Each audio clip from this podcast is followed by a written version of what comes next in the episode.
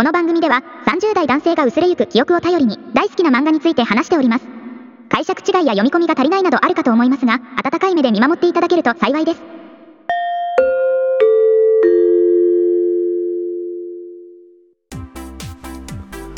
おはよう、こんにちは、こんばんは。漫画について喋るラジオ、略してマンラジのうっちです。この番組では通勤時間片道2時間を漫画とポッドキャストに捧げる30代男性である私、うっちーが大好きな漫画について自分なりの解釈を入れたり感想やあらしなど好き勝手に話して毎週土曜日に配信していくという番組でございます。どうぞよろしくお願いいたします。え本日2024年1月11日、このポッドキャストにおいて初めての配信でございます。で、先ほど毎週土曜日配信と話しておりましたけども、本日は木曜日です。あれ、嘘つきじゃんと思うかもしれませんけども、皆様、毎月11日何の日かご存知でしょうか？毎月11日はソロポッドキャストの日ということで、主に一人で配信をしているソロポッドキャスターのための日です。で、この毎月11日には様々なソロポッドキャスターが特別編など配信したりしてますし、ソロポッドキャスターであれば毎月11日に配信するのは問題ないです。ということで今回ご容赦いただければと。とはいえこの番組まだ第1話も配信してないよというポッドキャスト番組でございます。第1話は2日後の土曜日に配信するとしまして、今回はプロローグという形で番組の配信目的とか、まあ、僕が漫画好きなんだよという話させていただければなと思っております。で、そもそもですけども私、うっち月曜日と木曜日に別のポッドキャスト番組配信しております。クスケンラジオという薬とか健康についての話をさせていただいてるんですけども、そちらの番組でこの番組知ったよという方、ありがとうございます。で、今、別の番組を配信していまして、なんでわざわざ別の、まあ、特に今回薬と健康から今回の番組は漫画ということで、全然別ジャンルのポッドキャストを配信しようかなと思ったのかと言いますと、実は理由が2つほどあります。ので今回、まあ、自己紹介がてらにその2つの理由を話させていただこうかなと思っております。で、1つ目の理由としましては、単純に漫画が好きで、まあ、この好きな趣味の誰かと分かち合いたいということで始めました。で僕は通勤時間が片道2時間くらいありまして、電車に乗ってる時間だけでも1時間半くらいあります。で、まあ、その時間、仕事するよということもあれば、クスケンラジオの編集とかに時間使うこともありますけども、漫画読んでる時間がかなりを占めてます。おそらく、仕事のある日はこのよくは通勤時間、合計で今4時間、電車に乗ってる時間で3時間ちょっとあるとして、このうち、だいたい1日2時間くらいは漫画読んでます。昔は漫画読むとかですと、まあ雑誌とか単行本持ち運ばなければいけなかったんですけども、もう今本当便利な世の中になりましたね。まあスマホでアプリ機能とか使えばもう漫画をかなり読めます。今僕のスマホに入っている漫画アプリという開いてみますと、例えば、えージャンプラ、マガポケ、ヤンジャンアプリ、ゼブラック、あとコミックファズ、漫画1とサンデーウェブリー、漫画版入ってますし、あ、あと Kindle 入ってますね。まあこういった風に、まあ、アプリの無料チケットとか短い広告を見て何話か漫画読める機能とか使いこなせば、これだけのアプリあればかなり漫画読めますよね、っていう。で、欲しい漫画とかももうお金さえ払ってしまえばスマホで読めるので、もう漫画の持ち運びがいらないので、もうほんと便利な時代になったなと。だ僕が中学生とか高校生の頃とかは、まあ、友達とかと漫画の貸し出しとかをするときに、もう毎日漫画をカバン一杯とかリュック一杯に詰めて登下校してましたねって。で、あの、各教室に、の後ろの方に各生徒用のロッカーとかってありませんでしたっていう。で、その各生徒用のロッカーで僕のロッカーにはもう漫画が大量に入っておりました。まあ、漫画が入りきらないので友達のロッカー借りたりもしてました。で、それでみんなに漫画貸して、楽しみ共有したりもしてましたよと。で、まあね、本当であればそういうのをなんか誰かが注意して、まあ、ロッカーに漫画置くのやめろよとか言わなきゃいけないんですけども、まあそういうのを本来しなければいけない、まあ僕がクラス委員だったっていう立場もありまして、誰も怒る人がいなかったんですよね。まあ結構自由にさせていただいてました。まあ、とはいえ、もうあの時ね、もう毎日やっぱりいろんな漫画入れたりとかしてたんで、もうほんとカバン重かったです。まあそれが今では、もうスマホ1台あれば、もう何万何十万冊という大量の漫画、それを持ち運べるのと同じです。もうほんと便利な時代になりました。まあそういうことで、まあまあスマホ使ってかなり読んでるよっていうくらい漫画好きです。で、まあ僕は37のしがない薬局屋のおっさんですけども、いろいろな人と飲みに行ったりもします。まあ仕事の付き合いがある方とか、まあとか社長さんとか、薬局経営者の仲間とか、いろいろ話するんですけども、やっぱり同年代の友人とかと飲みに行くことも多いです。でそういう時に、まあ、やっぱりまあ、お互いに家族のこととかも話すんですけども、まあ、最近何の漫画読んでるとか、そういう話題もよく出ます。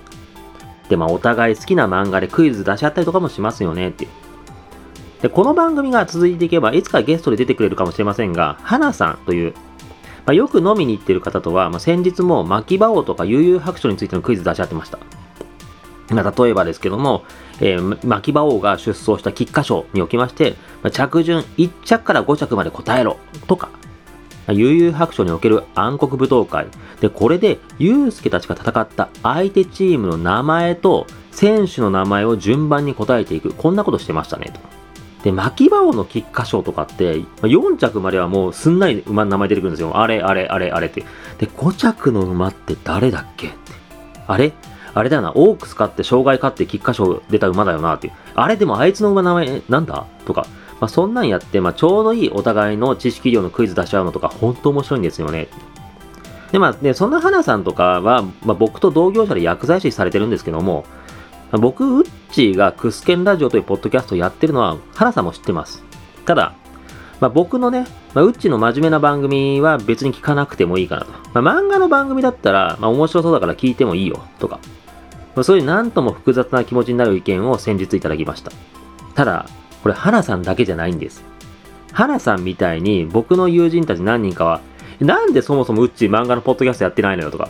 なんでや真面目な方やってんのとか、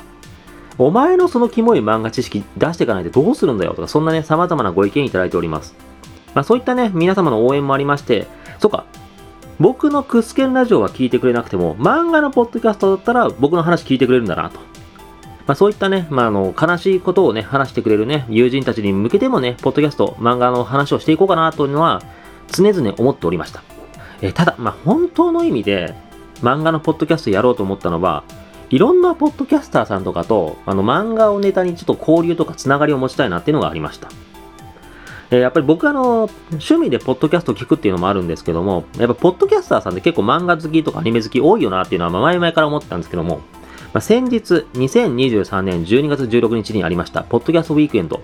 え僕これ僕参加したんですけども、その際に、おじさんのアウトプットという番組をされております、ドスコイさんと白根さんさん。この二人と、まあ、1時間ぐらいね、あの、結構お茶飲みながら話をしてたりしたんですけども、まあ、いろんな話してました。例えば栄養ドリンクの話とか、あと、ポッドキャストについてみたいな話をしてたんですけども、結構漫画ネタとかも話したんですよねって。で、こういうやっぱりお互い共通の話題とかね、特にやっぱ自分自身が好きな話題とかで人と話をするのって面白いんですよね。で、それも、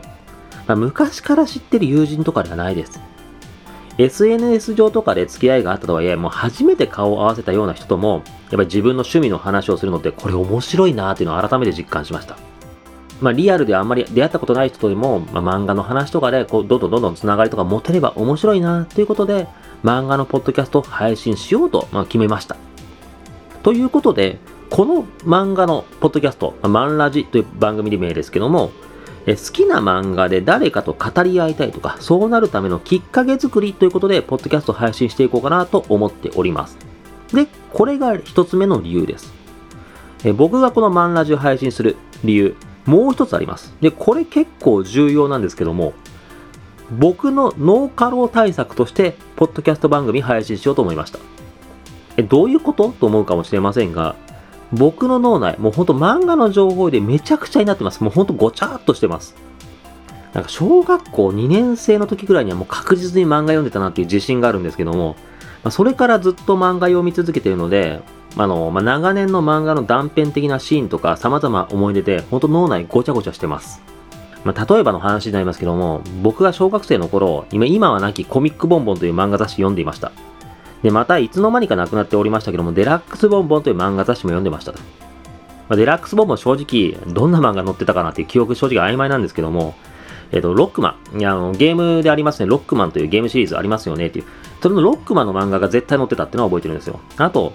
筋肉マンでおなじみのゆでたまご先生の格闘漫画が載ってた気がします。正直ごめんなさい。あのタイトル全く出てこないんですけども、で、なんとなくそのゆでたまご先生のその格闘漫画の作品は、格闘大会の予選みたいなのがあったんですよ。で、まあ、すごい数のレンガを時間内に全部割れるかっていうので、いろんな登場人物たちがもうそれぞれのやり方で割っていくんですけども、主人公に関しては積まれたレンガの一角に手を当てて、もう気合というか、まあ、ドラゴンボールでいう気みたいなもので一気にレンガを割るっていうね。あれありかよってのは正直思ったんですけども、あとはその主人公の弟子みたいな小さい子が確かいたんですけども、えその子は予選突破したんですけども、強めのキャラにボッコボコにされたってのを覚えてるんですよね。で、ここら辺正直話の流れとかはうっすらとか覚えてないんですけど、なんか知んないけど断片的なシーンをよく覚えてるんですよねって。でも今はね、正直コミックボンボンないらしいですけども、僕らの小学生の頃とかってコミックボンボン派とコロコロコミック派で好きな漫画雑誌が分かれてました。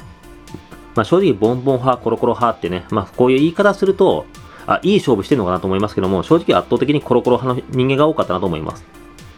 やっぱマリオくんとかポケモンの漫画とかね、まあ学級王山崎とか、あと当時めちゃくちゃ流行ってましたけど、ミニ四駆の漫画のレッツエンドゴーとかね、いろいろありましたよねっていう。あとなんかどっち断平のゲームとか僕持ってたんで、やっぱりその漫画もコロコロコミックでしたよね、確かっていう。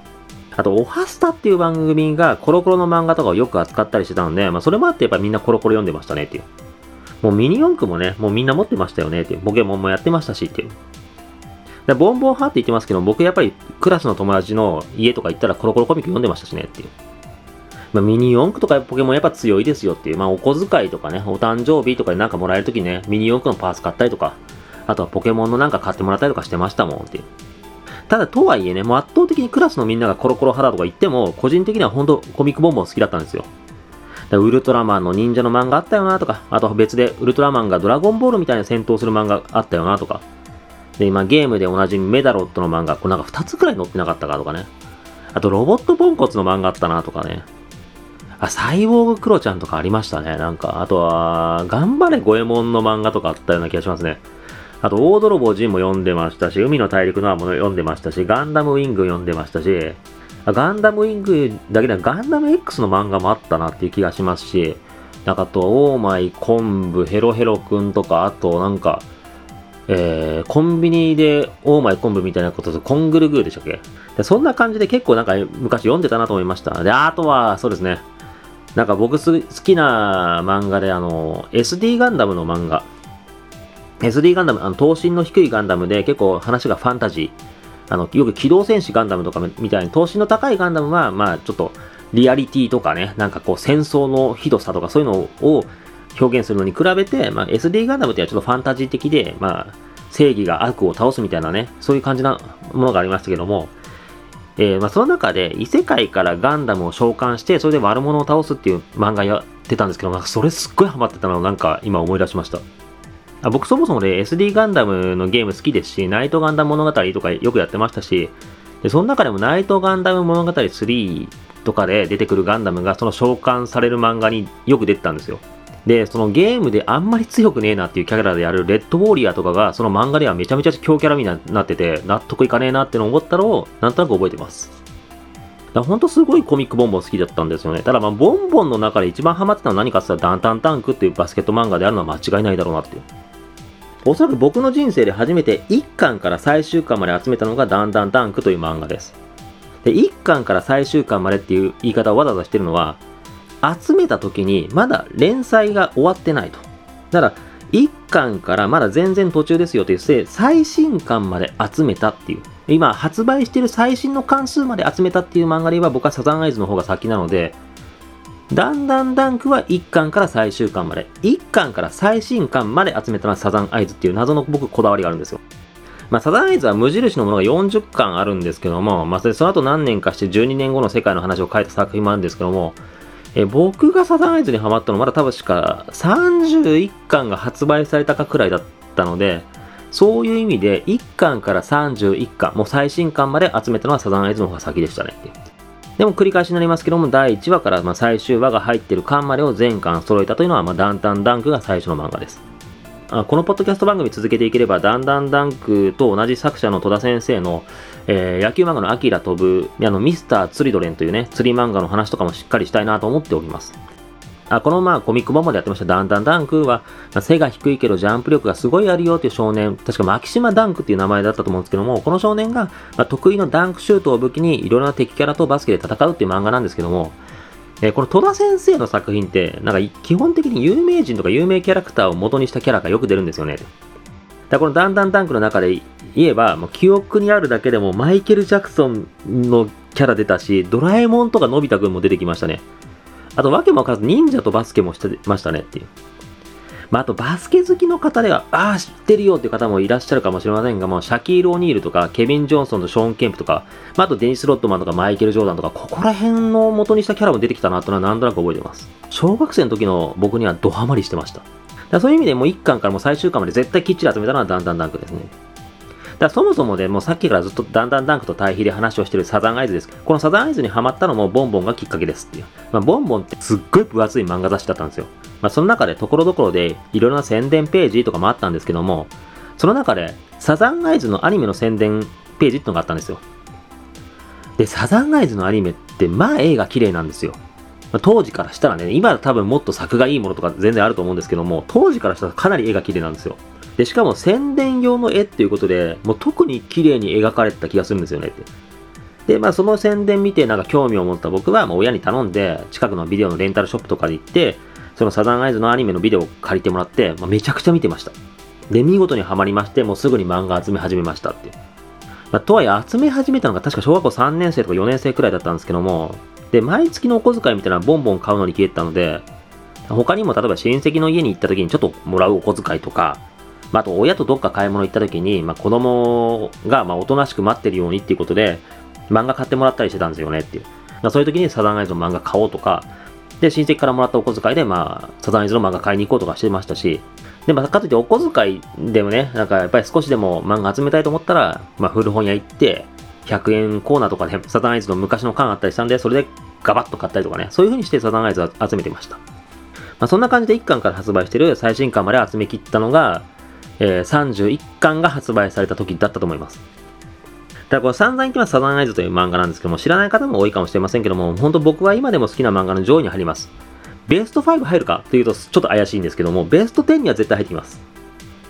まあ、この漫画ざっくりと言ってしまえば冒険活劇ものです。まあ、藤井八雲という青年がパイという少女に出会ったところで物語始まるんですけども、確かパイはサンジアンウンカラと妖怪の少女で、人知を超えたなんかすごい不思議な力とか秘術を持ってる少女なんですよ。ただこの少女には、まあ、妖怪から人間になりたいという夢を持ってたんですけども、ただ自分ではどうやって人間になるかがわからないと。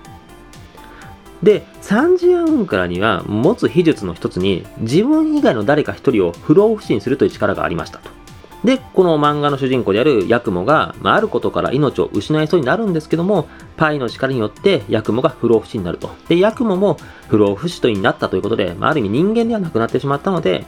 二人で人間になるために冒険をしていくという話です。まあ、正直、サザンアイズ本当好きな作品の一つなので、話し始めると長くなるので、もうここら辺までにしときますけども、なんでドハマりしたのかなって言いますと、まあ、正直ね、やっぱり小学生の時にね、まあ、見た時には、まあ、パイの力をね、狙う悪者からね、まあ、パイを守るヤクモの姿がかっこいいとか、あとは青年誌漫画だったので、まあ、ややエログロ画だと。まあ、そういうのが小学生の僕にはね、刺激的だったとかね、そんなんもあるんですけども、ドハマりした最大の理由は、まあ、戦闘シーンで登場するジューマたちだろうなと。このサザンアイズという漫画では、ジューマというね、魔物の力を使って戦闘するんですけども、まあ、その時にジューマを呼び出すために、そのジューマの名前を呼びながら、こう、力を使うんですね。例えば、藤井役務の名において命ずる医療当茶をと言って当茶をというジューマをね、召喚するとか、そんな感じなんですよ。まあ、正直男の子って必殺技とか叫びながら技名出すの好きじゃないですかっていう。あの、カメハメハ練習したことがない男の子いないと思ってます、僕は。もうそれと同じです。でちなみに僕はアニメ版のドラゴンボールで、ご飯がビーテルに空を飛ぶ方法を教えてる時に、まあ、手の中に木の塊を作るみたいなシーンがあったんですけども、正直あのシーンの練習を僕中1くらいまではしてましたね。まあ本当友達にバレないようにこっそり練習してた覚えがあります。まあ話戻しますと、まあそういう感じでね、技名とか叫びながら10マの名前を読んで戦いをするっていうね、この絵がね、なんかもう小学生の心にはもうドハマりしました。えー、当茶を以外にも今思い出せるものとして、コアンイヤーとかチンク、チンゲー、ホーユワンエイチアオとか、ステイエンシエンチュンフォーマーとかですね、まあ、そこら辺とか様々な10マがおりましたし、まあ、本当僕のね、少年心をね、大いにくすぐっていただきました。で、もうちょっとこれね、あの、マジで話し始めるとね、止まらなくなるとここまでにさせていただきますけども、えー、今話してきましたけども、えー、こんな感じで僕漫画の思い出とか情報とかが、まあ脳の中に詰まってます。えー、しかも、現在進行形で脳に漫画の情報を詰め込んでいる状態でございます。でまあ、そのためね、脳の容量がいっぱいいっぱいになってきてまして、脳疲労とか脳過労状態にもうほんと近いです。これほんとちょっといろいろ問題出てきまして、クスケンラジオの方でなんかね、ま、真面目な話をしようと思って医療系の論文読んだりするんですけども、えその論文の内容が本当頭入りにくくなってるんですよ。もう脳が疲れてて。で、あと薬局業務の方でもなんかしなきゃいけないよなってことを、あ、忘れたっていうこと結構増えてるんですよ。これやばい状態だなっていう。ということで、この僕の脳の中に詰まってる漫画の情報、まあ、ごちゃごちゃしちゃってる情報をアウトプットする場を設けようと。で、脳の中を整理整頓して脳疲労状態から回復しようという目的がありまして、このポッドキャストを配信しようと思いました。まあ、本当にあとせっかくね、溜め込んだ漫画ネタもね、このまま脳を圧迫させるだけではもったいないので、話をすることで供養する場にもなればいいかなと思って話をしていこうかなと思ってます。まあ、こんな感じでこのポッドキャスト番組、今話しました2つの理由。え1つは誰かと繋がりたい。もう1つは僕の脳過労対策。ということで配信をさせていただこうかなと思っております。で、この番組を聞いて共感してくださったりとか、漫画、僕と語ってもいいよという方、もういつでもご連絡お待ちしております。またこの番組に伴いまして、この番組用にメールアドレスを作りましたけども、X とかでメッセージいただけた方が僕反応がしやすいかなと思ってます。えー、ただ残念なことに僕の SNS における管理能力とても低いです。なので都合でクスケンラジオと同じアカウントになってます。